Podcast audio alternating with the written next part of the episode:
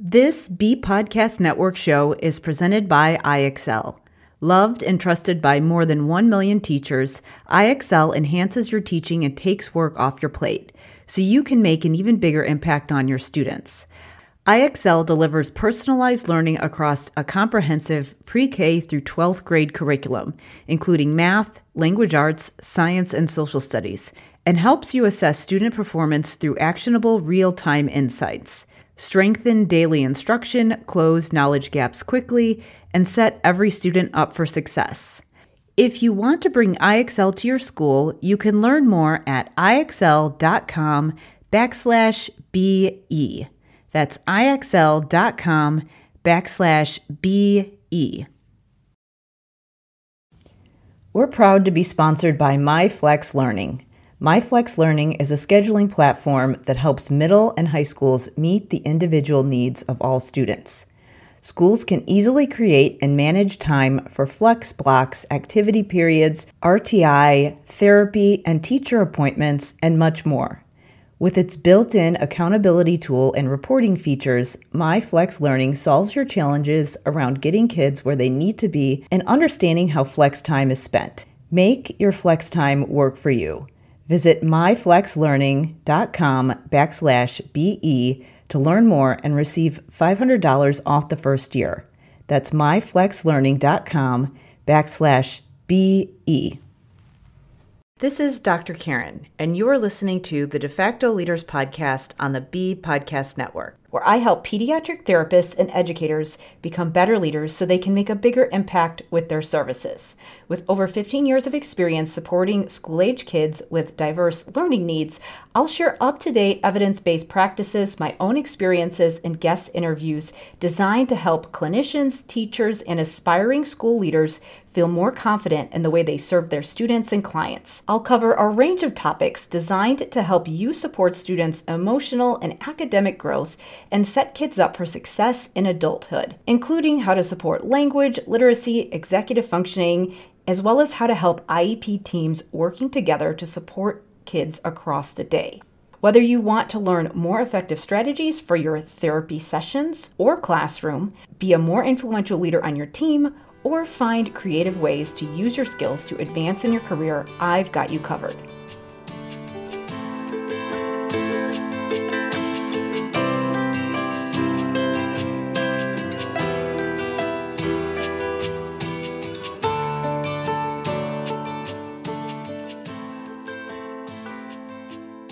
Hi there, it's Dr. Karen, and welcome to 125 of the De facto Leaders Podcast on the B Podcast Network. Today, I'm going to talk about time perception. So, both time blindness, time obsession, some of my clinical experience. I may pull in some research that I've done in the past, but primarily in this episode, I'm going to share my lived experience. So, so when I choose to share my own experiences, I do it in a way that gives additional context to help you apply evidence based practices. So I'm thinking of it within that lens because I think that it can be really helpful when you're thinking about technical terms, when you're thinking about science and how to apply it to the real world. If you have someone's experience and you can see tangible examples of how it might play out, how it might present, and how you can use it to help yourself or help the people you're serving I think that that is it's very helpful in the application piece. The concept of time perception within the broad umbrella of executive functioning hits close to home for me because I have always been very focused on the passage of time. I would say I'm obsessed with time. And a lot of people who experience executive dysfunction find it difficult to sense the passage of time, which is why it's difficult for them to plan ahead prepare, understand how long something will take. It's also why they might look at a task and either inflate how long it's going to take or underestimate how long it's going to take. And many of the devices and tools that people use to help kids or help themselves stay on track don't adequately teach this concept of time perception partially because they're not visual enough. So I am going to get into some specifics on that as I share my own experiences and how I was able to make those connections. I will share how language, visual information, as well as temporal information all tie together. Really, it's very challenging to isolate those things. So, with language, it's only meaningful if you can tie in those visual and temporal elements, especially when you're using visual and temporal terms. So, if the words and the acoustic things that you hear are not meaningful to you and you can't immediately make that association, then any words on a checklist or a device or any numbers that you might see on a digital clock are not going to be meaningful to you. All of those things have to give you an association and immediately help you to create a picture in your mind when you see those symbols in order for some of these strategies to work. So that's why working on language can be so powerful. It's certainly not the only thing that you need to work on. There are times when you're planning and executing a task and you might rely more on visual information or other sensory information. But adding the element of language is going to be a really powerful tool that's going to enhance the other skills and the other senses that you're using. It's also a powerful tool for communication, obviously. I will share a little bit about how my sense of time perception and my fixation on time has been paired with my internal monologue, my internal dialogue, and how I talk to myself. I have gotten some negative comments when I talk about language because some people make the claim that, you know, some people don't have an inner voice or it's ableist and not neurodiversity affirming to teach someone to have an inner voice. We can't definitively say that a certain percentage of the population does or doesn't engage in internal dialogue. And I share a little bit more about that in episode 121. So I would encourage you, if you want to learn more about self talk, to listen to that episode because I do break down some of the research. Now, is it true that some people don't engage in an internal monologue, dialogue, some kind of inner voice, inner speech, private speech? Yes, we do have evidence that that is the case. The question becomes, can they learn to have one and should they learn to have one? So I encourage you to check out episode 121 for more information on that. And so when I teach any strategy, whether it's to a kid, to an adult, what I'm doing is I'm giving options. I'm not telling someone that they have to do something. So what I'm doing, I'm giving tools. People can obviously choose whether or not they want to use strategies or tools, but there are many situations, and there is a lot of evidence that supports that having that self directed talk is going to be a powerful tool that can enhance your other skills. And there is evidence that if you don't have an internal dialogue or monologue or that you don't use self talk, that you can learn to do it. So, with that in mind, I wanted to share how I have experienced that when it comes to time perception. I wanted to mention that I do have a strategy and a tool for modeling this internal self talk and teaching the skills of time perception as it applies to planning day to day tasks, whether it be homework, whether it be getting ready for school in the morning. Many times, when people are not responding to checklists that list out the steps in a task, or they're not using those strategies independently, it's partially because they are not able to engage in that internal self talk and that internal planning required to actually use those strategies. So when we use checklists and when we are thinking about the steps in a task, there are multiple skills that we're using there. We're thinking about the steps that we need to take, we're thinking about the language that goes along with those steps as we're talking ourselves through it. We are adjusting on the spot, and then we're also paying attention to how long it's going to take. And if we're not able to do that, then it's very difficult to initiate, persist, and get a task done on time. Again, whether that's a writing assignment, whether that is getting dressed in the morning, whether it's understanding how to go to your locker, pack up your books and get to your next class. So this can be applied to many different things. And if kids are avoiding tasks, not getting things done, not staying on task, or if you're noticing that they're getting distracted, then it's likely that it is tied to executive functioning and their ability to sense the passage of time as well as plan and execute. So the question becomes how do you actually address this? Well, you need to help kids to engage in that internal planning as well as to shift and adjust and self evaluate. So I walk through a strategy for doing that in my time tracking journal. So, the time tracking journal is a part of the School of Clinical Leadership, which is my program for related service providers who want to put executive functioning support in place for their caseloads, and it's primarily focused on the school setting. So, if you want to learn more about how to support kids through this process, you have two options. You can either check out the Time Journal as a standalone product, or you can get the complete system in the School of Clinical Leadership. So, to learn more about the Time Journal, you're going to want to go to drkarendudekbrannan.com backslash Time Journal. And to learn more about the School of Clinical Leadership, which is the complete system that includes the Time Journal, as well as all of the strategies that you need in order to put this support in place across the day, you're going to want to go to drkarendudekbrannan.com backslash clinical leadership. So now let's move on to the discussion of time perception. If you have the ability to sense time, you have this picture in your mind.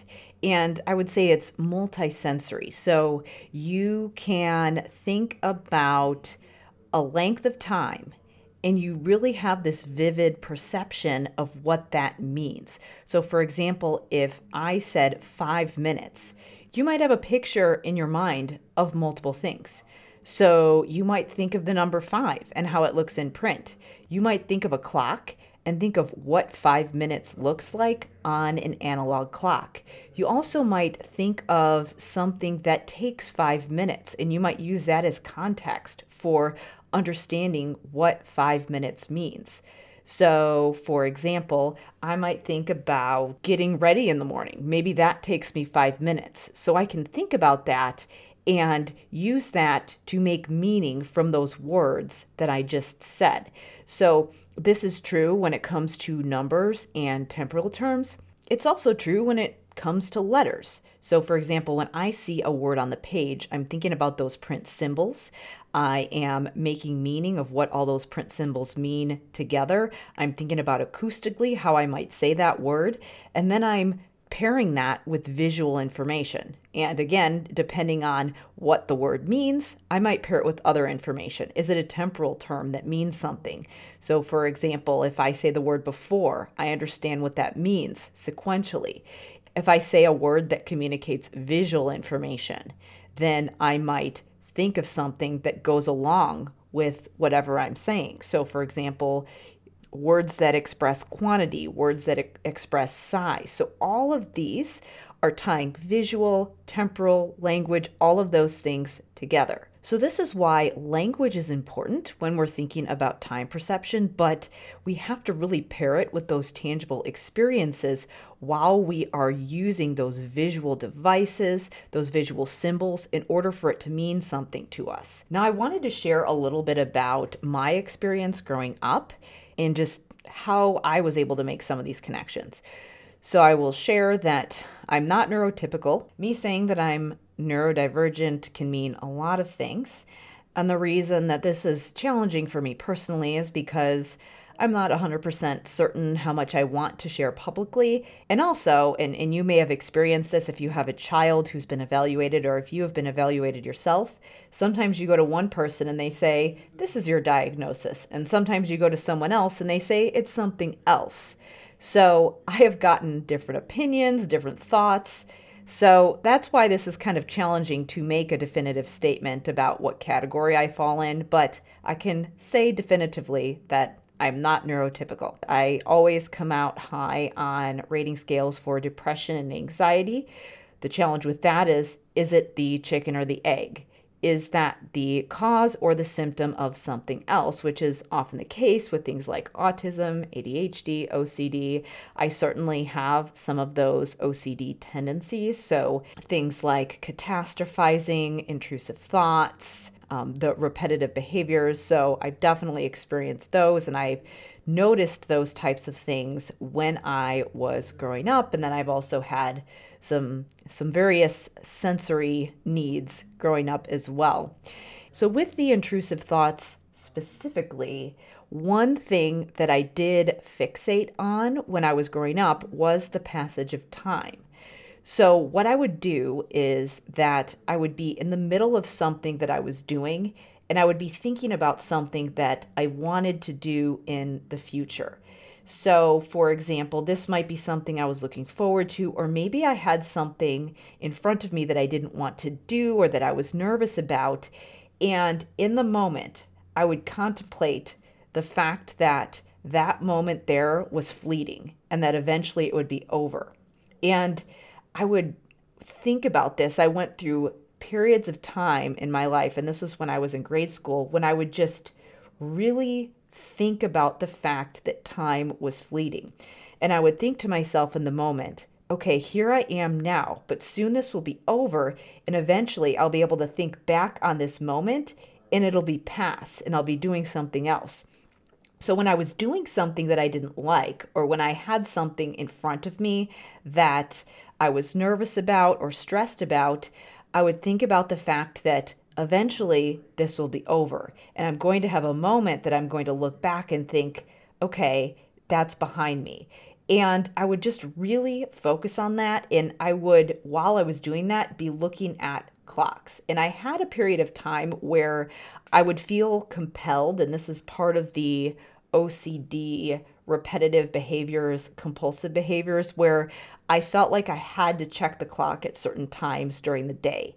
Now, it is difficult for people at times to use digital clocks to sense the passage of time if those print symbols on the clock don't mean something to them because they're not visual.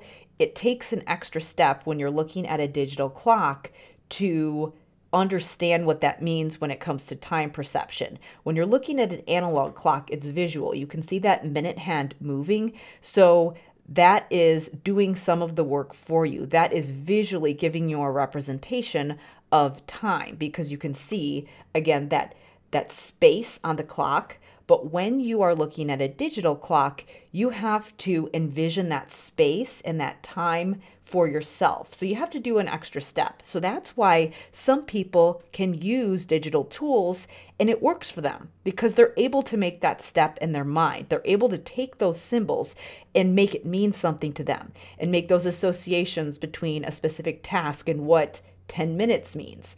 But if time passage is difficult, then an analog clock is going to help make it more visual for you. So, what I would do when I was younger is that I would really just fixate on the clock and I would just really think and ponder about that. And this may have been just part of my executive functioning, but there was an element of obsessive compulsive tendency in here because it would cause me stress because I would think about in the moment, if I was doing something stressful, I would think about, well, I can get through this because eventually it's going to be over. And sometimes, if I had something, let's say that I had something stressful that I was going to do and it would take me an hour, I would think about something else that would take me an hour that would be enjoyable, where an hour would seem less overwhelming. So, for example, if I had to spend an hour in an unstructured social situation with no rules, that would be very stressful to me. And that in my mind, I would start to inflate and make that hour seem never ending or giving a speech or a presentation. And I would think, oh my gosh, this is an hour seems so heavy and so long to me. I still sometimes have that experience now when I am giving a presentation and I'm nervous. It just it feels like such a long time. But if you said to me, you have an hour to go take a break or take a walk, that hour, that sense of how long that takes, feels lighter. It doesn't feel as overwhelming. It feels like less time. So I would, again, kind of fixate and obsess about those things, about how sometimes a unit of time can feel so like it's so long, but other times when you put an enjoyable activity in there, it feels like it's not enough time. So I would really pay attention to that. And it caused me stress because while it could be an asset to think about the fact that this is something difficult and I'm eventually going to get through it, because on the flip side of that, when I was doing something enjoyable, I would also perseverate on the idea that the enjoyable thing would eventually be over and I would eventually have to go back to something that I didn't enjoy. So, what I would do in my mind, and I think, you know, this is kind of an element of cognitive distortions. So, I would. I would inflate the the time blocks that were something that I didn't want to do and I would deflate and minimize the time blocks that were something that I wanted to do. And it caused me a great amount of stress. And I do think that this was something that, um, while it while it helped me to build that time perception, it also could at times make it difficult for me to be in the moment because I'd always be thinking of the future and I'd always be thinking ahead. And it was very difficult for me to distinguish between how much of this is useful, me just engaging in future planning, and how much of this is me catastrophizing. And that's something that I still work through today. What I have played around with to help use this tendency that I have for productive use. So, for example, if I have something that is difficult, that is going to take me 20 minutes. So, this is something that I used to do when I was running a lot of 5Ks. So I'd say, okay, it's going to take me about 20 minutes to run this 5K. And I know it's going to be extremely uncomfortable. In that context, 20 minutes sounds like a long time. But what I would do is that I would think about something that would take me 20 minutes that would seem like it would just fly by. And so I would pair it together with something else that feels less overwhelming. And that would help me to get through that idea that 20 minutes is this long, agonizing thing. So I might think about, for example, getting ready in the morning. That could take me 20 minutes.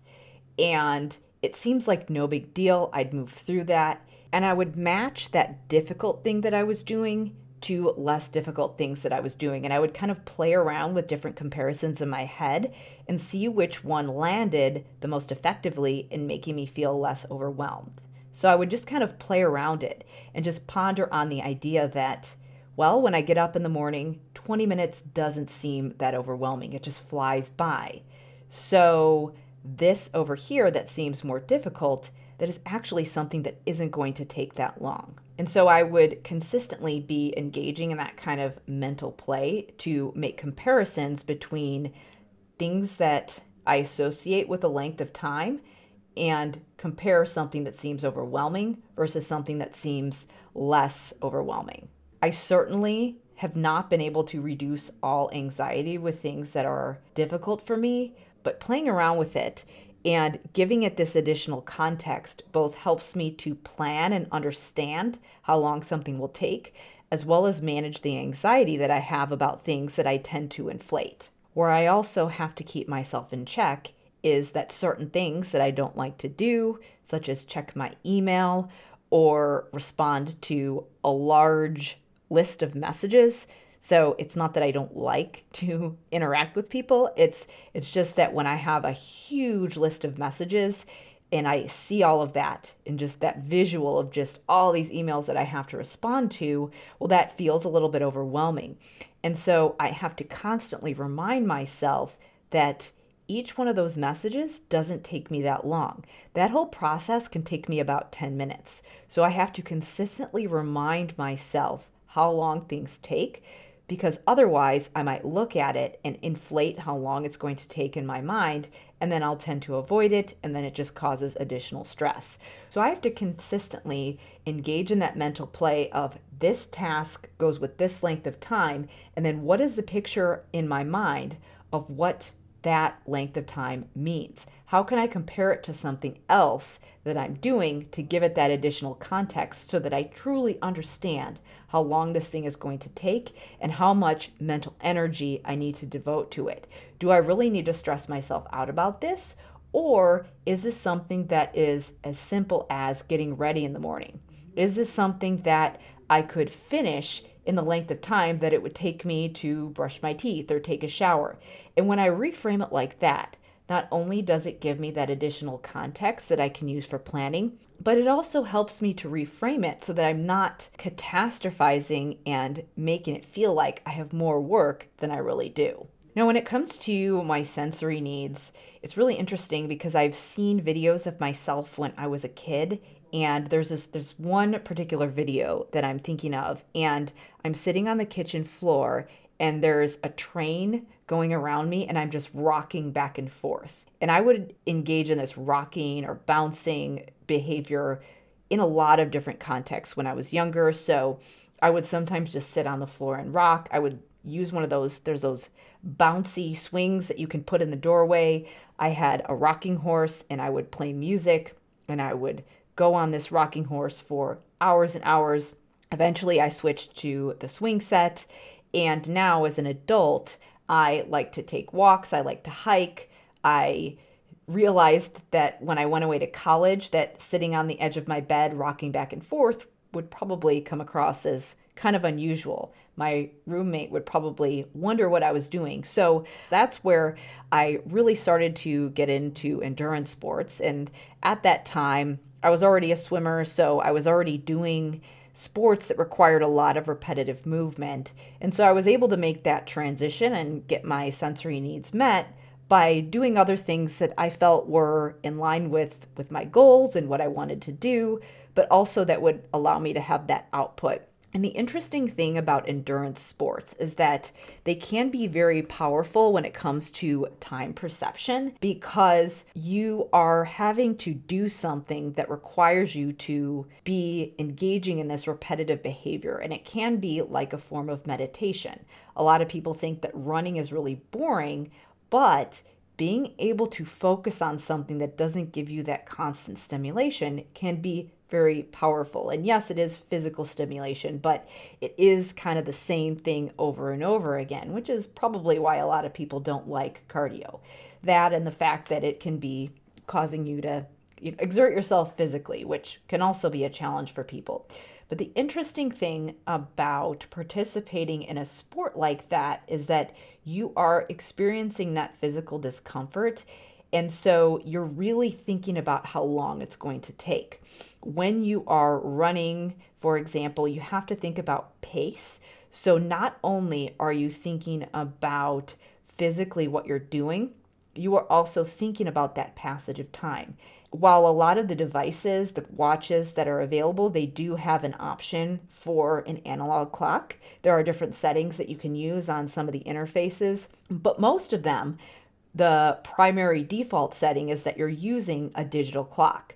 So if you are using those kinds of tools, it does give you that chance to look at something digital and give yourself practice with pairing that with something that is more tangible and, and visual. So for me, when I am running and when I am doing some kind of an endurance sport, so this this could apply to cycling, swimming, or, or other types of things, you are not just thinking about the time, but you're also pairing that with visuals. So for example, if you are running on a track, you have an automatic visual of what a quarter of a mile looks and feels like.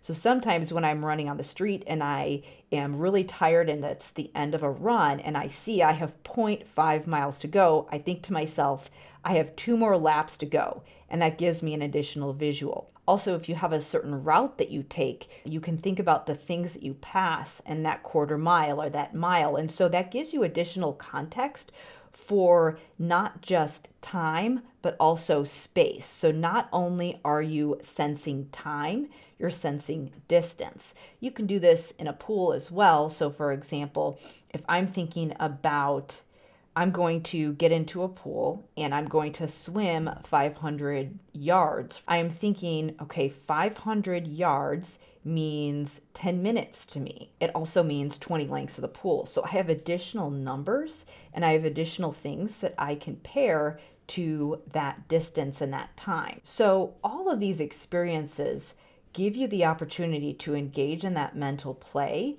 in order to understand the passage of time and pair it to other experiences. And this is why, when you're thinking about language, it is very powerful when you're building vocabulary to have discussions in an academic context. But when you go out and you have these real life experiences and allow yourself to ponder and think about these things, it does give you the additional experience and the additional opportunity to play around with time and distance and perception and just all that sensory information that's going on. So, for me specifically, doing these kinds of endurance activities, doing these sports and these activities that require me to think about time and distance and how long does this take and what's another thing that might take this length of time? How can I give this additional context to understand how long this takes and make comparisons in my mind? All of that has helped me to really fully have that sense of time that allows me to plan and execute on all of these things. And I think this goes a long way with being able to persist through discomfort or boredom because if I know that I have done something before, and if in the moment I might feel uncomfortable or tired, those feelings don't necessarily go away. Yes, if you're thinking about physical training, you can work up a tolerance for being able to handle more, but you're not going to be able to avoid that discomfort. But what you can build is that ability to know that you can persist through it. So I can think of so many times that I was in the middle of a run, for example, where I felt like the additional mile or couple miles or 10 miles, depending on how long I was running, that distance felt so heavy and long to me. It's really interesting because let's say that you're at the end of a 10 mile run and I think, okay, I can't wait till I'm in my ninth mile and I only have one mile to go. But when you're tired, that one mile can feel really long. And that additional eight minutes or 10 minutes or 12 minutes or six minutes, you know, depending on how fast you are, that additional time can feel so heavy, even though when you think about it in another context, it doesn't feel that long. But what it does for you when you've experienced all these different things is know that you've been able to get through that length of time or persist through that task before.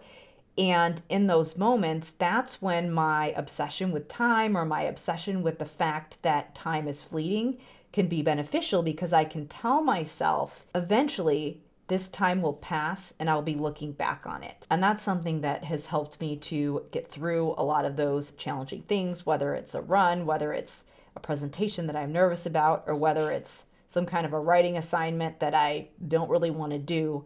I always have that context of I have done something like this before and I understand how long this is going to take. I have other situations that I can compare it to to help myself frame it and understand how long this is going to take and I know that I can get through it. And the problem is is that if you don't have this ability to play around with these things and do this reframing and give yourself this these comparisons that you can make in your mind to understand time and distance and how that's going to feel because if you don't have that ability to make those comparisons and reframe it, then it's much more difficult to persist through it. Because something you can do is take that complex task and break it down into chunks, even though you're doing it continuously.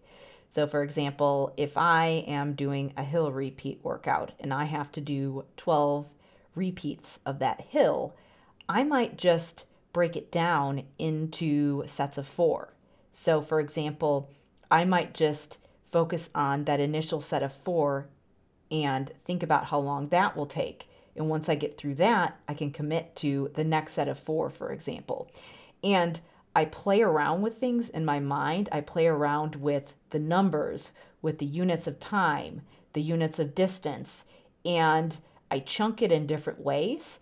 Whereas if you see something as this huge length of time and you're not able to manipulate it, then it makes it much harder to persist. I think the most interesting thing that I have found when I have done something that is physically strenuous or mentally strenuous is that as you're in the moment and you're sitting there by yourself so you're you're running down the road and you're with nobody else. There's nobody there for you to talk to. You can't help but go into your mind and start to think about these things and start to play around with these things. It's you come up with all sorts of creative ways to pass the time and also just to to feel the time. And especially if you are doing something that requires you to think about pacing and distance, it really gives you additional context for understanding these things. Now with the with the the workout thing and the fitness thing, that is a big part of my life. And I certainly don't tell people that they have to do one thing or the other, but I can't tell you that if you are doing something that requires you to engage in something repetitive, whether it's walking, whether it's running, whether it's swimming, it does give you this opportunity to really just sit there and be with yourself and think about all of these things. And so when we're thinking about choosing activities for for kids, choosing activities for ourselves, it's really interesting to just think about the benefits of these types of things. So I always encourage people if you're going to do something like this, if you are going to encourage kids to get involved in certain activities, that we obviously want to think about what they are likely to stick with, what you are likely to stick with, what might be interesting, but also to think about things that are going to give you opportunities to build these skills. Because for me personally, being aware of this and being aware of my own tendencies has allowed me to choose activities that really fit within the way that I think about things and allow me to get my sensory needs met, as well as allow me to work on some of my tendencies to both distort things cognitively when I'm inflating things, but also to reframe things in a positive way. So I would encourage you if you're working with with kids, if you are wanting to work on this yourself, to think about what are some activities that I can choose for myself that are going to allow me to either sit with myself or that are going to naturally give you the opportunity to pair visuals, digital symbols, written symbols to real life experiences that are going to help make time more vivid for you. For me, it's been endurance sports. For you, it might be something totally different.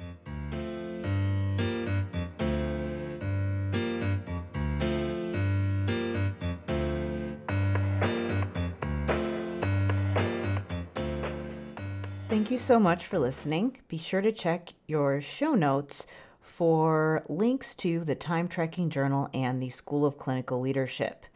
I've talked a lot today about how I engage in the mental play that's allowed me to develop my sense of time perception and to shape my time obsession into something productive.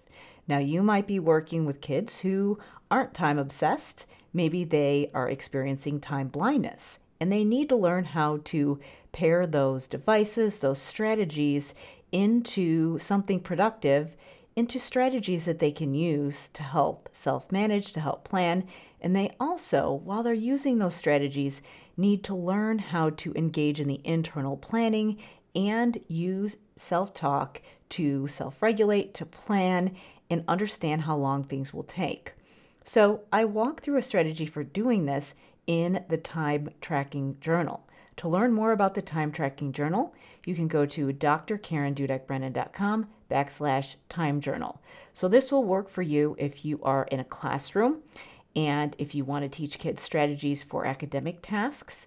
It'll also work in the home environment or other settings where you have to do some kind of a task that requires multiple steps, which is a lot of the things that we do during the day. Now, if you want something comprehensive, if you are in the school setting, if you're a related service provider, and you want to not just learn strategies like the one that I outline in the time tracking journal, but you want a complete system for getting the support in place, you want to be a leader on your team, in providing comprehensive support for kids academically, socially, emotionally, and you know that supporting executive functioning skills is a powerful way to do that, you want to get your team on board with putting that in place. Then check out the School of Clinical Leadership. To learn more about that program, go to drkarendudekbrannan.com backslash clinical leadership. This past year, I became a part of the BE Podcast Network, which is a network for educators who want to be leaders in the field. So, regardless of your role in education, whether you're an administrator, a leader, a consultant, whether you're working directly with kids, we've got a podcast for you. We have all kinds of shows from parenting to education to special education, ed tech, entrepreneurship, corporate learning and development. So we tackle this from a number of different angles. So to check out some of the other shows on the BE Podcast Network, go to bepodcastnetwork.com. As always, if you want to reach out to me, if you have questions, if you have a suggestion for a guest, if you'd like to be a guest, you can email me at talktome at drkarenspeech.com or connect with me on LinkedIn. Thank you so much for listening, and I will see you next time.